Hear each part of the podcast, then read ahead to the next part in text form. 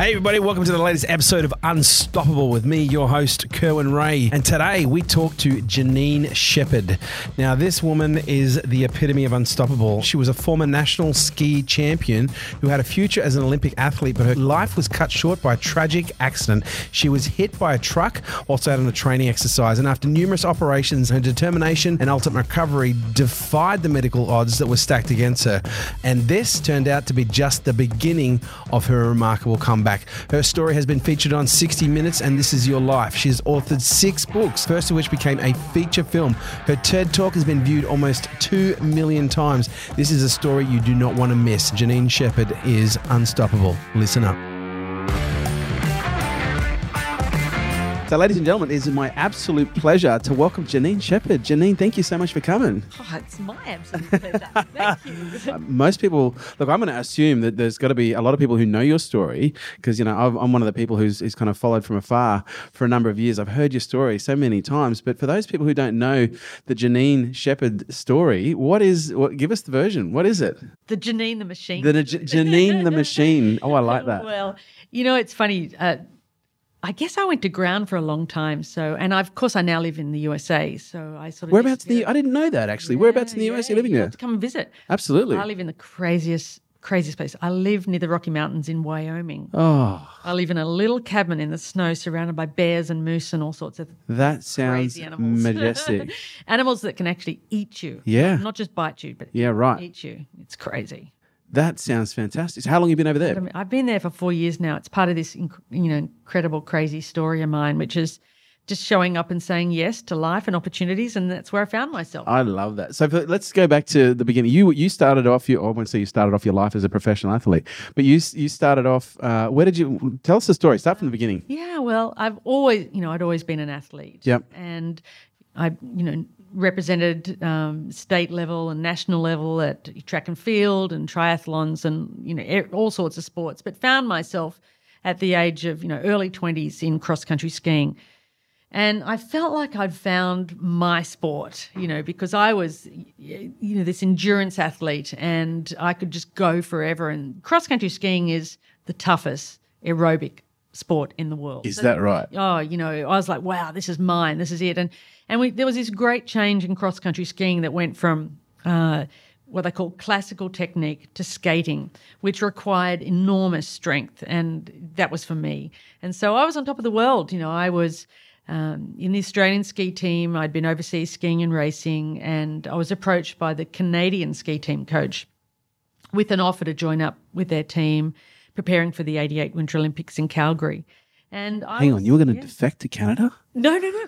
I was Ooh. actually no. He actually he said to me, "Come and train with our team in the lead up to the Olympics." There we go. So I would still represent Australia, Gotcha. but I would use all of their facilities Oh. in the lead up. I know see? That's amazing. And so I, you know, my goal was to really do something that no one had done before. Uh, this was, you know, before Australia had ever won any any Winter Olympic medals. So I really wanted to put Australia on the map and to show the world that this Aussie could ski. And that's where I was on top of the world, you know, my whole life. So this is 87. Is this and this is in 86. So, 86, right? You know, I was preparing for the 88 Winter Olympics in Yep. Calgary. Right. And then what happened? So then I was on a training bike ride with my teammates in the Australian ski team, and we were riding from Sydney to the Blue Mountains. Really grueling ride. We did it um, a couple of times a year. We called it the Rooster Ride. We would all ride up there, skiers and cyclists. That sounds like a pretty grueling ride. It was incredible, but I loved it because I love the hills Yeah, right. right? So we'd been on our bikes around five and a half hours, and that's when the moment that my life changed. I was hit by a speeding truck, Ooh. yeah, and suffered extensive and life threatening injuries. I actually don't remember that day. Really? Hmm. So the whole day is completely blacked out. I just remember the very early on in the morning. I know that I got up and Right. said goodbye to mum and set off with my friends Irrelevant details. Were you hit head on from the side, from, from behind? behind. So, it was, Wow. so I was I was up off the seat of my bike up a hill, looking up into the sun, and a speeding truck ran into me. At what speed was he doing roughly? Do they He know? was doing eighty, about eighty k. Wow. Yeah. And so give us the checklist. What was broken? What, what was probably? I'm going to assume there's probably less broken inside you than was actually still together. Well, yeah, I broke my neck and my back in six places. I broke uh, five ribs on my left side, my right collarbone, my right arm, some bones in my feet, head injuries, internal injuries, massive blood loss. That was, and the bones weren't going to kill me. The blood loss, I had Yeah. internal bleeding. I lost about five litres of blood, which is all someone my size would actually hold. And they didn't think I'd survive. But the interesting thing is that uh, the reason I don't remember is that I left my body. And for 10 days, I had what I call my death experience, not my near death experience. Yeah, right. I was out of my body. Did you actually? Did you ever die on the table? Did the heart stop? Well, I'm not sure whether the heart stopped. Right. They were pumping blood into my body. They so they Because where was the accident? It was Okay, that was in the Blue Mountains. Okay. So they, uh, the Westpac, so they first Airlifted you? They airlifted me from the small hospital in Katoomba. yeah. And the interesting story about that, which I only just found out about, I recently caught up with the first responder at the scene of the accident. His name was Gary. So he turned up and they saw me on the ground and he said, She's not going to die on my watch. So they got me to the hospital. There was a brand new intern from that had arrived from England. So I was in emergency, and and Gary said to him, "Should we call the helicopter?" And he said, "No, she's not going to make it. She'll basically die at the hospital." So he went down and got his friend, Dr. Grasby, who was a senior doctor in surgery at the time, and said, "Graz, you got to come and look at this girl." He came up, took over, and said, "Right, I'm in charge. Call the helicopter, get blood flown up from Sydney." And you know, had Gary, the first responder, not done that, I would have died then. So then the helicopter, they didn't think I'd survive that. And then, of course, into Prince Henry. And for 10 days, I was critical. And they told my parents, just prepare for the worst. Um, but I spent almost six months in the spinal ward. And so for the first ten days, you were you re, you remember the first ten days, even though you weren't conscious. Yeah, I remember being in and out of my body. I remember looking down at my body and thinking, I'm not going back there. It was this really strange. I mean, you know, I it took me years to try and understand this experience mm. because it, you know I sort of devoured all these books on NDEs, near death experiences, trying to think, well, why, you know, what why is mine so different? And I, it's something I actually don't talk about a lot because I think people think I'm, you know, she's a nutcase. But I, what I've I, had an NDE if it makes you feel any better. know, you know, cool. I, I So had a we've a stroke. common. Yeah, I know, right? So I didn't have the tunnel and the white light. I Yeah. went straight. I I went to a room that was filled with books. nice. Mm. And I remember seeing my life. It was like I was watching a movie of my life, the life that I would live if I chose to come back to my body. So I remember very clearly having the choice. I wasn't alone in this experience, I was guided through this experience. And I remember, you know, I was given a choice to go back to my body. And I, I, I, I kept thinking, well, I don't want to go back because I'm an athlete. I'm not going back to a broken body, a body that's, you know, with a disability. But the really interesting thing is, 10 days later, I opened my eyes and I was back in my body and I was like, ripped off. This is not what I ordered. yeah, this is not. So there was confusion. It took me a long time to figure out why I made that choice. the choice to come back or the choice not to. The choice to come back to my body. But it sounds like you made the choice not to, but you came back anyway. Yeah, so ultimately I made the choice to come back. You know, I, Were there any periods in that early stages where you just wish you had died? yes, absolutely. Oh, yes. I mean, when I got home from hospital hmm. after six months, you know, in a wheelchair, plaster body cast, you know, I had a body that, I mean, I actually, people find this incredible. I'm, I'm a paraplegic. people say, but hold on, you're walking. You walked in here. That's Yeah. right. So I'm a walking paraplegic. And that was back in the days when the word neuroplasticity didn't exist. So I've retrained my body to be able to walk. And what people don't realize about spinal cord injury is that usually it's not a complete um, severing of the spinal cord. There's Right. usually some innervation going there. Yeah. So I was able to, you know, retrain my body, strengthen the muscles that I did have. Some of the muscles have taken over and the job of the ones that I don't have, and I've been able to walk, which, you know, I walk with a limp, and some people uh, barely notice it. Um, but I, you know, have all the injuries that a paraplegic has, except that I'm mm. walking. Yeah, right. So how long were you in the spinal unit, did you say? Almost six months. Six months. So you woke up, and what got you through those early days? because it must have been mm. it must have been dark. Like uh, waking up as a you know we go to sleep as a professional athlete in pristine prime, mm. super fit, fight fit condition, and then you wake up and you're covered in plaster, uh, barely able to move. Well, the plaster came at the end, but in the you know in the beginning, I, I was so confused, you know, and I was in so much pain, so I was in a lot of uh, pain meds for the for that.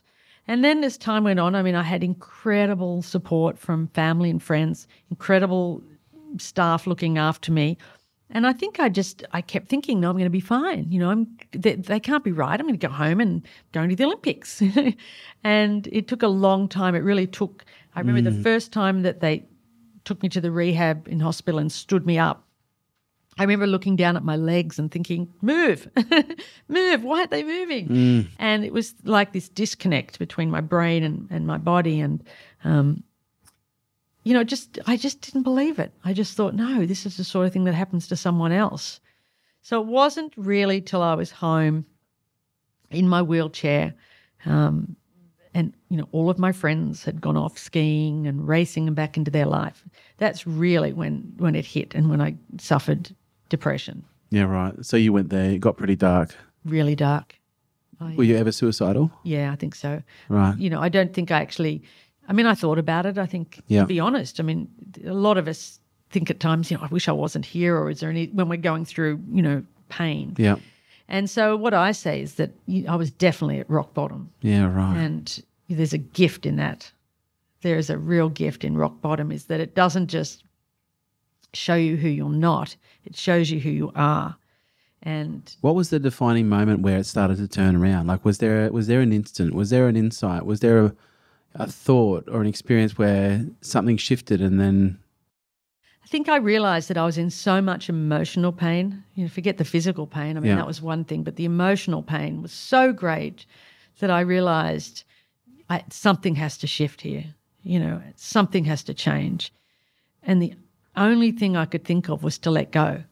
You know, mm. it's like I, that's it. My life is over. I have to sever that tie with, you know, who I was, which was the athlete. I was no longer the athlete. So when you say let go, is let go of that old identity, let go of that old mm. sense of self. Yeah, let go of thinking that you know that I was this elite athlete. I mean, I had a body. I you know I was ripped, you know, and and I was really proud of my body. And suddenly, mm. you know, I had this body that I was really ashamed of. You know, I I had to I had to learn to use a catheter. You know, which I didn't talk about. And I, you know, I had a body that I couldn't feel. You know, I felt like I couldn't be a woman. You know, I felt that, that you it just was one thing after another, and really struggling to come to terms with that. And the pain was so great that I thought I have to let go.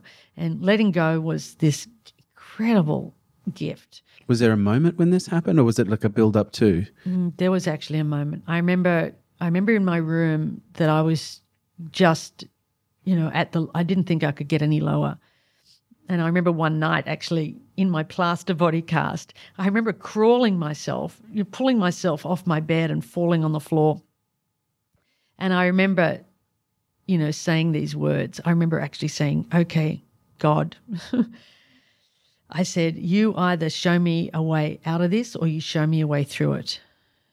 Because I didn't think, I didn't think I could do it. I didn't think I wanted to do it. You know, I, I thought, this is it. I don't want to be here. And I just let go.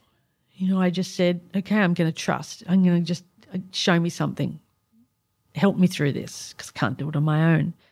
And that was this moment of just, it was just like this moment of expansion where suddenly I realized I'm free. I don't have to get up and train. I don't have to be that person. I I can start again. I can I've got a clean slate. And I had no idea what that meant or what I could do. You know, I couldn't even walk. But you know, it was part of me knew that I had made this choice to come back to this body. Mm. I needed to find out why. Did you start getting the sense that there was a greater purpose? I always felt that. I always knew, you know, there was this sort of part of me that knew, okay, come on. You know, it was almost like this split personality. One part was saying, I want to give up, and the other part was saying, you know, you, you know, you came back here for a reason. Yeah, right. You're going to find out why. This is where it starts. This is where the work starts. It was Buddha who said, "The greater the pain, the greater the awakening." Yeah. And it sounds like the the awakening was tremendous. And so, th- what happened next? And you know, the the thing is that the one thing we all have, you know, things that we're attached to. I was attached to my body. You know, that's who I thought I was. And so, if there was one thing that could wake me up, that had the power to wake me up, it's, Whatever it's need often the thing control, that yeah. we're most attached to, Yeah. right? So it was almost like, okay, I'm going to lose that. I'm going to lose the thing that I value the most, and then you're going to really find out who you are. Mm.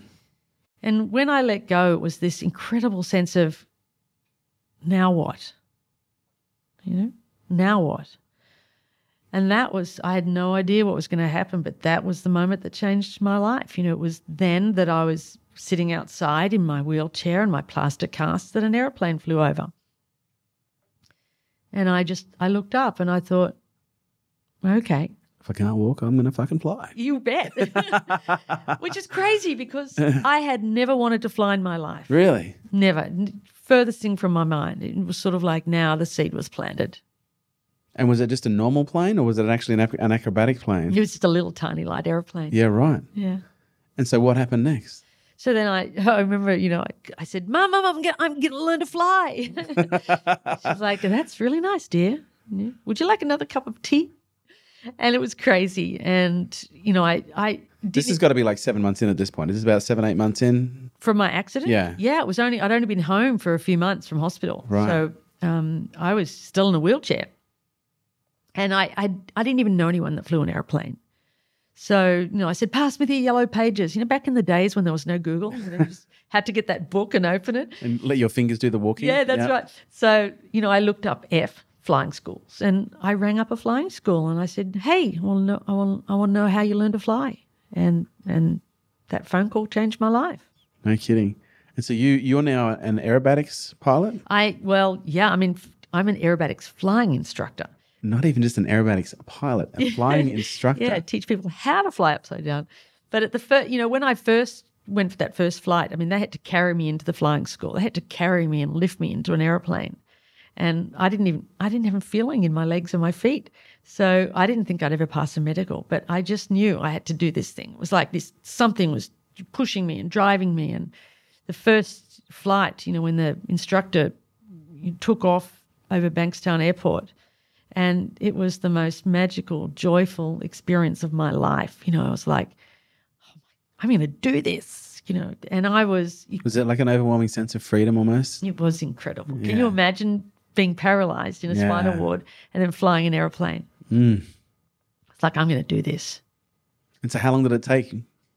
Well, the crazy thing is that I started. Um, well, I hadn't couldn't pass the medical straight away, so I started with a theory study. But suddenly, now I had a reason to get out of bed. Yeah, right. You know, suddenly I had, purpose. I, You you know, I had why. a purpose. I had a why. So I started studying, and you know, I started then. You know, really throwing myself into my rehab. Mum used to take me. I used to swim. She'd take me to the pool. You know, I'd put me in the pool and I'd swim, and that was free.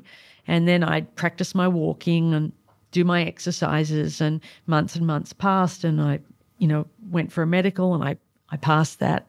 There's a story, funny story about that too. I went for the medical, and the doctor said, you know, you know that little test when you sit down and they get that hammer and they t- tap you on the knee, right? Well, I, I t- you know, this is hilarious. I don't have a knee jerk reflex, Yeah. right? But I always said it's a really easy one to fake. so, you know, so don't tell anyone, or I'll know, Cohen, it's you. So I, you know, I passed my medical, and then I just that was it. I was flying every moment I could. Mum used to drive me out to the airport, and then I'd drive. You know, I, le- I got back behind the wheel and started driving, and that was another story, very funny. And so I finally got my private pilot's license, and then I learned to navigate, and I flew around Australia, and then I got my um, unrestricted, and then I went on and I got my commercial license, my instructor rating, my aerobatic rating, and well, I was working as a flying instructor within about mm, eighteen months after I'd left the spinal ward. Wow, that's pretty. That's pretty fast. It was really fast. Yeah. Yeah, I always say it's because I had, you know, that was that was my life then. That's all I had. You know, it was my purpose. It was my why. It was my getting out of bed. It was, you know, we need things to you know, we need goals, we need things to direct us. Well, this is where one of the things I want to explore with you, you know, because one of the things that I've found um, incredibly potent in an individual's potential is their background and looking at where they came from. And that doesn't necessarily dictate where they're going to go, but uh, there's some really interesting um, correlations, that's the better word, um, especially when it comes to elite professional or elite performance people, elite sports people. But what I'm curious to know from you, without necessarily planting any seeds, which I've probably already done anyway, is uh, there's an enormous amount of mental performance, an enormous amount of mental strength, agility, and determination that's required to, you know, let alone recover from an injury like this, but let alone 18 months later to be, you know, certified as a commercial, you know, flying acrobatics instructor, et cetera, et cetera. What are some of the things that you learned about yourself that perhaps other people could apply when it comes to dealing with, you know, situations that, you know, are beyond what might feel like they're beyond your control, but they require a little bit of mental discipline and grit to get through? Well, I've, you know, obviously I had that background as an athlete of Yeah. being able to set goals, but I've seen amazing recoveries in people that haven't been, you know, high level athletes that are still able to do that. And I think that, from, you know, one of the, the greatest, um, I guess, ingredients in, in in having a resilient mindset is being able to reset your goals you know because when you have an accident normally you know you can no longer do the things that you did before and people mm. sort of can can sort of you you know get thrown about and and and sort of not know you know they ask the question well if i can't do that who am i? What can i do with my life? There's always something. It's really important i say when someone's had an accident injury. Because you've got a saying that says you aren't, you're not your body. yeah you're not your body. Yeah. So it's you know it's a matter of to me aligning with your values. Yeah, right. You know, saying, well, what's really important? What sort of a person do I want to be in life? And you might not be able to do the things you did before, but that doesn't mean that life can't be great. It can't be spectacular. You know, what it, what are the things that you stand for? So I think, you know, I still had that value set. You know, for me, it was okay, well, I can't go to the Olympics, but what can I do where I still value, you know, commitment and hard work and learning and curiosity and giving back and service and all the things that I value in life? You know, I'm just going to redirect them into something else. And I think that was, you know, the key for me to to really just say, well, these, you know, these are the things I value. I really value hard work. Um, I really value commitment. And um, so I just sort of channeled that into learning to fly instead of skiing and go to the Olympics. So you've talked about the importance of having a reason, the importance of having a goal. You've got to have something to work towards. But I'm going to assume that during that period, as you were working towards thing, there were plenty of obstacles that came up for you. What are some of the mental hacks that you use to be able to over? Because I'm sure there's got to be times where you've just gone, I can't fucking do this. What the hell am I thinking? What the fuck have I got myself into? you know. But then I, I can't help but thinking on on the other hand, there may have been another little voice that says, "Well, this is who you are." Like, what I'm curious to know is like, how how do you deal with that that that voice in your head that sometimes tells you that you can't do it when you know you want to? Well, my greatest mental hack is my mindset of loving the hills. And, you know, that's something that I teach people when I mean most of my my speaking is corporate speaking and that's one of the one of my biggest messages is love the hills. And, you know, I often refer to that back to um, have you read Scott Peck's The Road Less Traveled? Oh, it's one of my favorite all time classics. I know, I know. We- yeah. you know, I'm sure we've shared a lot of similar books together. One of my great all time favorites, too. So he says life is difficult, right? But as soon as you accept that life is difficult, then it's no longer difficult anymore. You know, so you're going to complain about the fact that life is difficult, or if you're going to get on and solve the problem. Mm. You know, and I think that, you know, for a lot of people, you know, that one of the greatest drawbacks that stops people from achieving all that they can be in life is a sense of entitlement. You know, shouldn't happen to me. Really? Who said? It happened. you know, so just accept that and accept and that's another big message too, you know, acceptance. It's- not resignation. Acceptance is really powerful.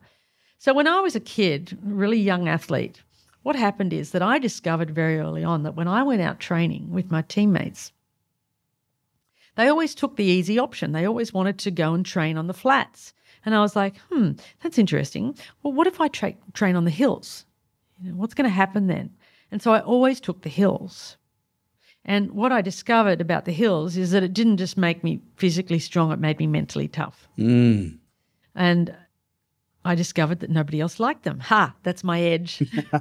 right? That's my edge. Yeah, right. And an edge in life, an edge in business, you know, for mm. business owners. You know, that's your edge. Take the hard option and embrace it. And and then I always discovered that, you know, every time I was over one hill, guess what?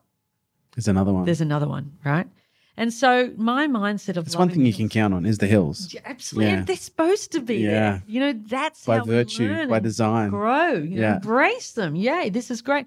So I think my hack is that I've every time I come up against something, I go, it's a hill. It's supposed to be there. I'm going to love it. I'm going to turn towards it. I'm going to lean into it. I love that. You know, I had this session. I train. I train calisthenics, and I've been beating myself up a little bit lately because I've just been. I've been uh, not getting as much sleep as I need to. I've had a couple of injuries. So I haven't been able to train, uh, and so I was just doing some failure sets today, and max reps failure sets um, for a couple of exercises.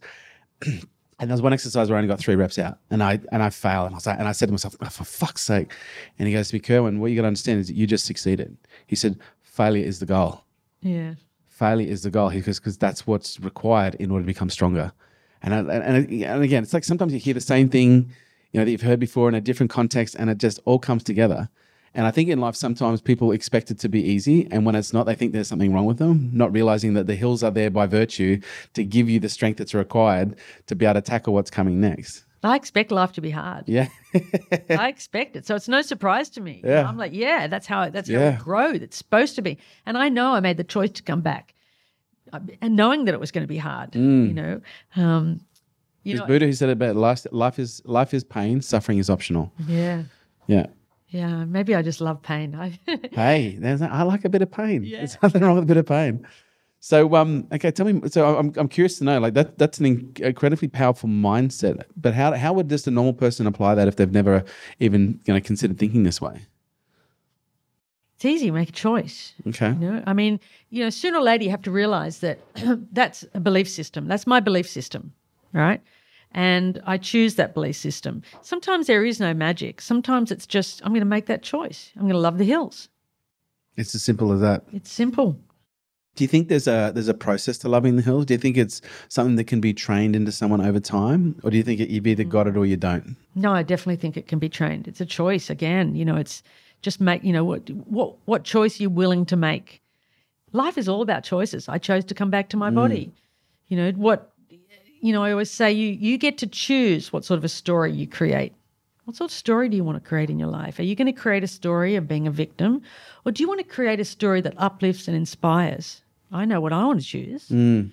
you know and i know that people you know write to me email me all the time and say i'm loving the hills and so they they go out and they run on the hills i, I think that's a great exercise maybe you take your team out Oh, we actually and do some smash them twice a week. We get our trainer. My trainer comes in twice, twice a week, three times a week, twice a week, and smashes the hell out of these guys. So yeah, maybe we should actually get used to do some hill runs. That's another. That's a really good idea. go out on the hills Yeah. i mean we used to do cross country skiing we used to do hill bounding so we'd put poles in it and you bound up a hill right with poles Yeah, right. once you bring your arms in as well you're upping your oxygen uptake as well you know the workload so i think it's definitely it's just a it's a mindset that you develop like well, cultivate is a better word Yeah. You know, you just sometimes it's that, you know, how do you eat an elephant? One bite One at a bite time. at a time. So just chip away at it. You know, But how do you take that person who they hate pain? Oh, I don't like pain. Oh, because you know you, you've got to admit, like w- like when I recruit, perfect example in business, right? Whenever I recruit, one of the things I'm looking for is a background in discipline. So either sports, competitive sports, competitive dancing, uh, you know, in, in gaming, even like ga- these kids on games. I swear to God, they can play for like 15 hours at a time. Because one of the things that I've learned, there was even Forbes magazine, 1992, did a study of the, fo- of the top Fortune 500 CEOs for the last uh, like 20 or 50 years, and they found the top 5% of the top CEOs of the top Fortune 500 companies had a background in either military, martial arts, or elite competitive sports. So I've seen the pattern, and I've seen it when you bring people in, like at a talent level. Like the people who stick are the ones that have this this resilience. They have this grit. They have this ability to be able to push through when others can't. Um, yet some people come in, they're incredibly talented. You know, they know all the, they've got all the right things to say, they've got all the qualifications. But the moment things get a little bit hard, they just immediately want to check out. And you know, you know, as a business owner, that's that's that's that's like fucking terminal. If you've got that psychology as a business owner, it ain't going to work. But what what I do find interesting is there's always that small percentage of people who come in and go, "Fuck, I'm that person." But I don't want to be that person. Mm. How do I become better? Well, you say to me, well, it's just a choice, but how do I choose to do things differently when I've done the same thing for so long? What would you say to that person? How do, how do you eat an elephant? Yeah, one bite at a time. I mean, you know habits. I'm sure you know a lot about habits and neural pathways and how we retrain our brain. I mean, yes, change is possible. You know, we're not stuck. It all starts with one rep, right? I just Mm. okay, do one rep. Just go and do one rep. Okay, you do one, done one rep. Now do two. You've done two reps. Okay, now do three. So it's a- yeah, you know, and it and, and you're right. I mean, that word discipline. It's a Yeah. it's an incredibly important word, and you'll know from um, the road less traveled that he talks about delayed gratification, Hmm. right? Which is so powerful.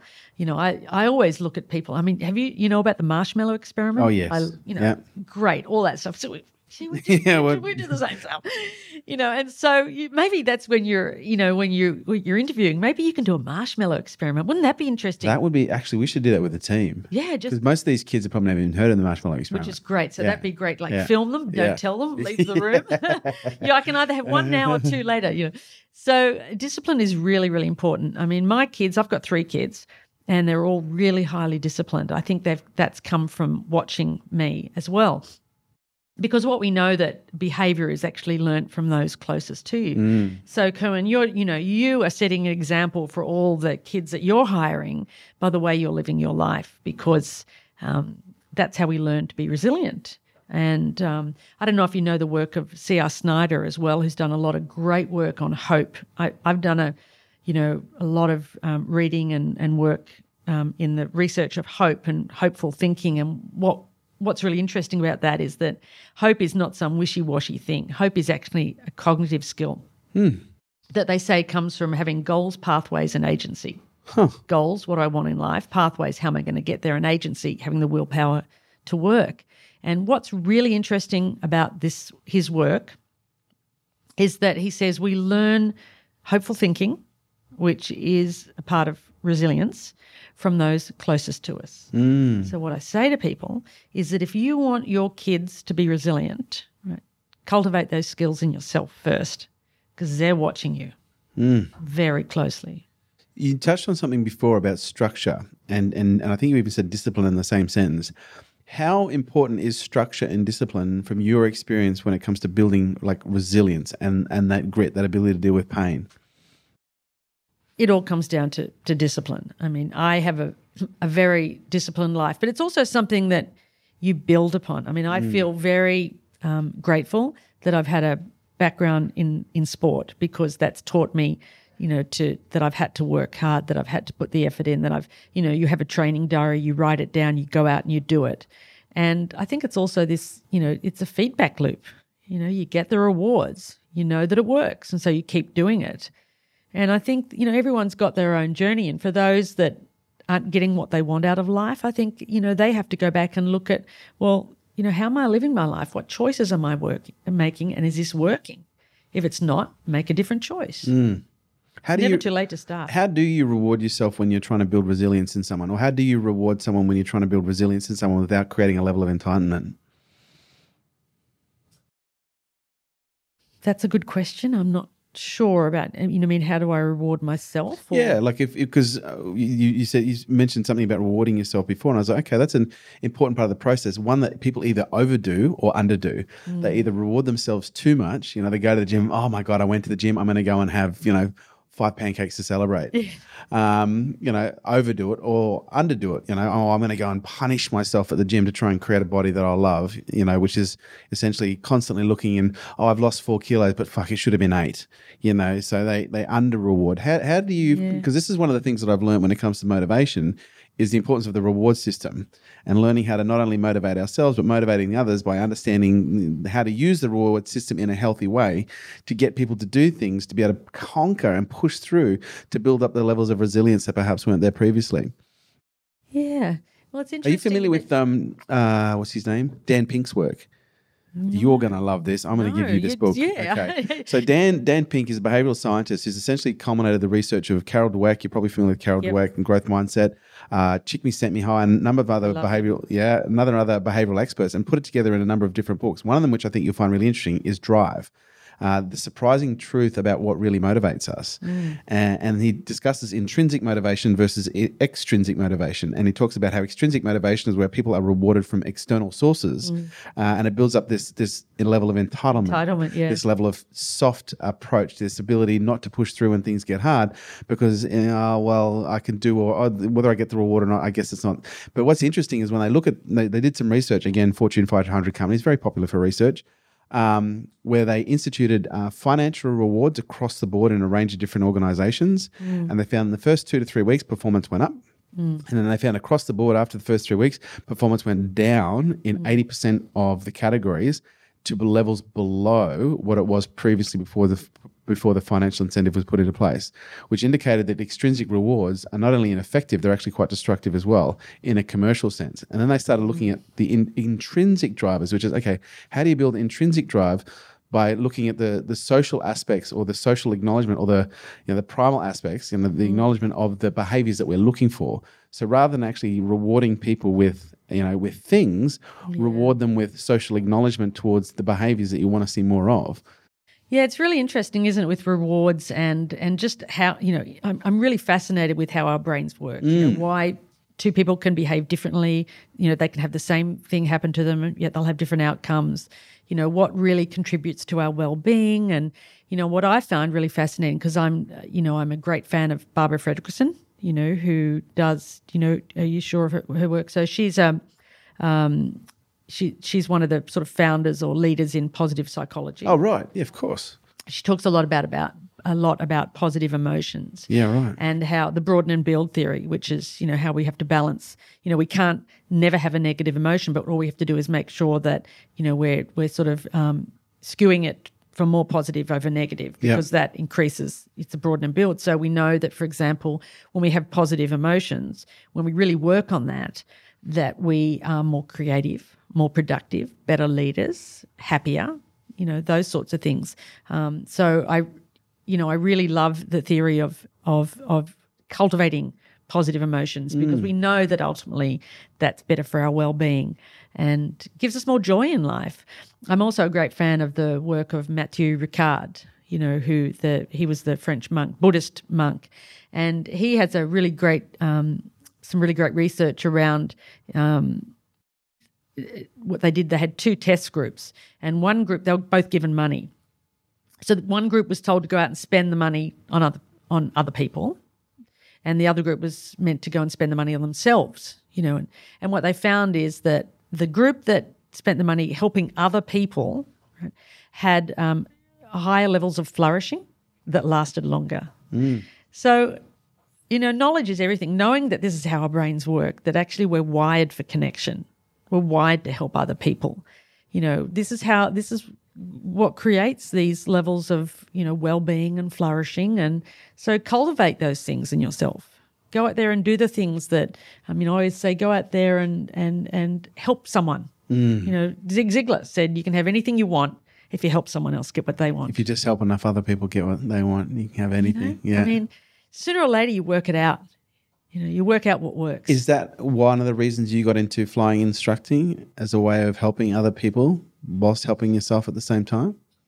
you know, the funny thing about flying, I think flying saved my life. You know, it gave me something. It showed me that, um, you know, I can do this extraordinary thing. You know, I might have a body that doesn't work properly, but look, hey, I can fly an airplane upside down. I think the part of helping other people is really where I stepped into speaking. And, you know, I wrote my first book and then I got on the speaking Is this circuit. Defiant? That's my sixth book. It's your sixth book. Oh my God. No wonder you're in a cabin in Wyoming. You're writing books. Well, that book was written um, because you know my my books had been published in Australia and New Zealand. But What was not- it? So the first book, what was it worldwide. called? First one was Never Tell Me Never. That was the one that the movie was made Yeah, of. that's yeah, right. Claudia Karvan plays me in the movie, so a lot of people know that book. But that's only a She's small. hot. She's. you did really. That's I know. I'm really. like, I know. You, like I'm looking She oh, you- well, can- let me tell you that I can let you in on a little secret. Yeah. We are. I have someone writing a screenplay for this book now. Stop it. Seriously. You're like a big deal. Stop it. You're such a big deal. No, well, look, I have a message. I have a message, but we have someone in mind to play me for this. Me? Oh, could you do that? Look, you should see him in a skirt. Timmy looks better though. Okay, what about if I told you? Now, of course, she's really busy, but she's an Aussie. Margot, Yes, stop it. yes. Wow. Wouldn't that be great? I reckon she could do it. She plays I Tonya. So, Margot, if you're listening, Margot, Margot, come on. come on board. Marg. Come on board. Yeah. She probably hates being called Marg. it's probably not going to work. She's brilliant. We love her. Yeah, right. So really, there's so much more to this story. You know, people who know the my accident and that part of the story, Yeah. I don't know the rest of my story, which was, of course, my. Uh, marriage broke down. I was a single mum for ten years. I lost my house. I, you know. So, did you have the much more. kids before the accident? after? They After the Yeah, they didn't think I'd have kids. Wow. So you even went on to have the kids after the accident? Yeah, Then the marriage broke down? yeah. How long after the accident did the marriage break down? Mm, So I was married for thirteen years. Yeah, right. And then early 2000, and then I was a single mum with a disability for raising three kids on my own for wow. 10 years. It was probably one of the toughest things I've ever had to do. And I'm a single dad to one. I know. Wi- and I, I, I, I am medically disabled, but not to the, uh, not not to the extent that with the injuries you've had. But like just dealing with one is tough. Like the fact that you did three, congratulations, that's huge. I was brought up by a single mum, so I have enormous levels of, yeah, respect and empathy for anyone who who, who did that. So how old were the kids when you? So they were like three, six, and nine. Yeah, right. So, yeah. And that was, um, I always say it was actually tougher than my accident. I was going to say it probably was. Yeah, it was really hard because I was, you know, single mum. I was raising three kids on my own. I was supporting them. I was traveling, speaking, writing, financially. Of course, then the, the GFC came. Things happened. I ended up losing my house um, because, you know, I was trying to support three kids. And then what happened is um, I gave my TED talk, which has now had a few million million views. And I remember sitting at home and thinking, well, now what? you know? And I remember opening my computer and there was this email there from a man in India. Because, I mean, the great thing about TED Talks is that they go worldwide, you know, and suddenly my platform is no longer just Australia, it was the world. And there was an email from this man in India, and I remember reading it, and it said, uh, "Dear Miss Shepherd," he said, "I have had an ailment for 19 years, and, and I was going to commit suicide." He said, "But I saw your talk." He said, "And my life starts now." Wow. And I remember thinking, I closed my computer, and I thought, "This is why I came back." I have to keep doing this. And so I did the craziest thing. I did what everyone would do, right? I just move overseas. I remember I just closed my computer and I gave everything away that I had left. I packed my bags and I moved to America. How old were the kids at this point? So this was, you know, sort of five years ago. So they were, you know, my son is 20, so Right. 15. He'd moved in with his dad at that stage, my two girls. And I always say I ran away from home. it's funny because, you know, normally it's the kids that leave. So it was me. And, um, you know, I, I went to America and I had no work over there, no money, nothing, you know, and I, again, I did what I've done over and over again, which is reinvent my life and start again. And um, I've got this crazy life. And from there, I've had, you know, I got the book deal. Um, you know, Napoleon Hill's book, Think and Grow Rich. You're in the movie. I'm in the movie. I'm in the book. Um, it's crazy. Uh, this week, I'm in uh, TED Radio Hour, NPR Radio Hour, which is you know one of the biggest podcasts in the world. I'm the featured talk this week, and uh, Goalcast just picked up the video that's had 15 million views. Um, so suddenly, it's like my story is just it's just the beginning. it's yeah, I have no idea. And what I say to people is just turn up. You know, just turn up and say yes. You know, that's all you got to do. And um, you know, a lot of people aren't willing to to show up, but you have no idea what's going to happen. You know, How much does intuition play in your life as a role? huge part. Talk to me about that. Yeah, intuition's. You know, it, it, it's a really interesting. We've all got it. What does intuition mean to you? How does it show up for you?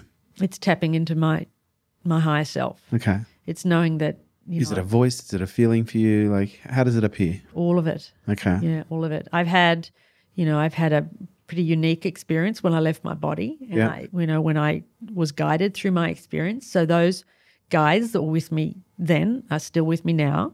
And they speak to me and they guide me and they show me. And, you know, sometimes intuition can be bumping into someone, meeting someone, you know, turning on a radio, thinking about something, and suddenly there's the, the song that you were just thinking about, or there's a book that you meant to read, or um, you pick up the phone, or someone rings. I mean, it's around us all the time. Some people aren't, aren't, li- aren't listening, they're not looking.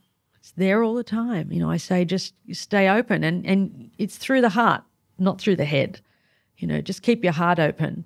And I, I just, there isn't a day, honestly, in my life that something doesn't happen that I go, that's crazy. You know, every day I wake up sort of expecting something crazy to happen because it does. Expect miracles. Yeah, they're there. Faith, does that play much of a role in your life? I'm going to assume it Yeah. does. There's, there's, it's, there's stains everywhere. Yeah, oh, ab- absolutely. I mean, you know, it brings me to tears all the time. You know, life is just, I feel so incredibly grateful. I have, so I'm remarried. Congratulations. When did you remarry? I have a, an amazing, amazing man in my life. We got married um, in a riverbed in Kenya last year. Holy smokes. No, it was crazy. It was completely crazy. He's American and he's my soulmate. Oh, beautiful. And that's been, yeah, another extraordinary twist to this whole story and this whole journey. And he, you know, we have this incredible practice. He's the most disciplined person I've ever met in my life. Uh, so we, there's a good pairing there. And every morning we wake up and we have a practice, which we call giving grace. And we sit with each other and we talk about the things that we're grateful for. We give thanks for the end of seasons. We, you know, we just make sure that that's, you know, that we honor our journey with each other. And life is life is short. How did you guys meet? sort of crazy. Um, well, he uh, he's also a pilot as well. He's um, um, actually Stanford educated engineer originally, but uh, Jeez, is- is- top shelf. Yeah, yeah. But he- now he's a mountain man. You know, snowboards and and uh, very disciplined, flies. And so we live in a small uh, town, and the airport near us, the local. The guy that owns the airport and flies is also an MD. Sent my TED talk uh, out to everybody in his mailing list with the subject line, "So you think you're having a bad day?" and um, and he he saw that, and he's also a writer. So he wrote me this beautiful, heartfelt email thanking me for making him save his life. I remember opening up this email and thinking he signed it "Blue Skies and Tailwinds." Wow. which is actually part three of my book. So I remember, yeah, I remember reading it and going, wow, it just was so beautifully written that it touched me. And I thought, I wonder if he's a pilot, Blue Skies and Tailwinds. Um, so I answered, and that was it. And then a year passed, and he was writing a documentary, and we ended up meeting in America. And, you know, a little bit of sparks. and there, Little bit of there we are. We're just, you know, Well done. just meant to soulmates you know it's meant to happen it took my whole life to to meet the person that is just um yeah very special person in my life so what's next for you? Where to from here? yeah well Or is that up? Is that all in the uh, Yeah, in the stars? it is a little uh, yeah, Yeah. because i don't know because as i said Kerwin, every day is there's a surprise something Yeah. happens i mean it's it's crazy. I, have this crazy life. I just got back from china and two weeks ago or three weeks ago i wasn't going to china and then suddenly the phone rings and next thing i know i'm heading to china. Same thing. I went to vietnam a few months ago and um, you know i i've just had a request to go to, to bangkok and speak there. And so apart from the the jobs that are sort of set in stone in my diary, I just sort of leave leave it open and say, "All right, universe, God, you know, just show me what I'm meant to do. You know, just I'm here. I just say yes. And so, Def- is Defiant the latest book? Yeah, that's the book that I'm most proud of. Right. David and I worked on that together, and yeah, I think it's um, yeah, it's it's Beautiful most of the headshot. story. Oh, thank you. I- Absolutely stunning. you want to know the story behind that? Go on. Okay, so I, I had we had this weird sort of cover for the book, and the publisher rang and said, "Oh no, we don't like it. We want a headshot." So I was flying to speak in Australia. I was in America, and I live near Jackson Hole, right, which is beautiful. So I found a photographer, and Monday morning booked in, and um, so Sunday night I got some sort of weird bug, and so I'm in the bathroom vomiting on the floor into a bucket, and um, I thought, "Oh, how am I going to do this this photo session?" So I turned up, right, really sick we're doing the photo, we're doing the shots. I've got a bucket next to me. and so she'd go, right, okay, we've got a wind machine, you know, hair and makeup. And she'd go, right, smile, and go, smile, and I go, Bleh, in the bucket. And I thought, oh, it's going to be shocking. And Wow. I said, always, the, the moral to the story, Always show always up. travel with a wind machine. you know, so, what is Defiant all about? A broken body is not a broken person. Well, the name of the book actually was given to me by Bruna Papandrea, who's I was sitting in Reese Witherspoon's office talking to Bruna, who produced Gone Girl and Wild. And I said, I have to come up with a new name for my book. And we're going through this whole list of names. And she said, You know what? Defiant, because that's what you are. And I thought about it. I went, Yeah. And then again, I, I pulled up this email that I had received from the Viktor Frankl Institute, of all places, in Russia, wanting to use my TED talk for the because they said I represent the defiant human spirit. Wow. is- And I and then I'm the book and the email. I'm going, yeah, th- that's it. And of course, defi- you know, Viktor Frankl. Of course, you know, you've read the book. You know, we know his story, surviving the Holocaust, and he talks about the defiant human spirit is tapping into our spiritual selves to overcome suffering. And what I say to people is defiance is a great word. It is, you know, it means many things, but it's it's tapping into the essence of who we are. You know, why are we here? We're here to overcome the things that hold us back from being all that we can be. This magnificence that we all have inside of us. It's it's innate. It's who we are.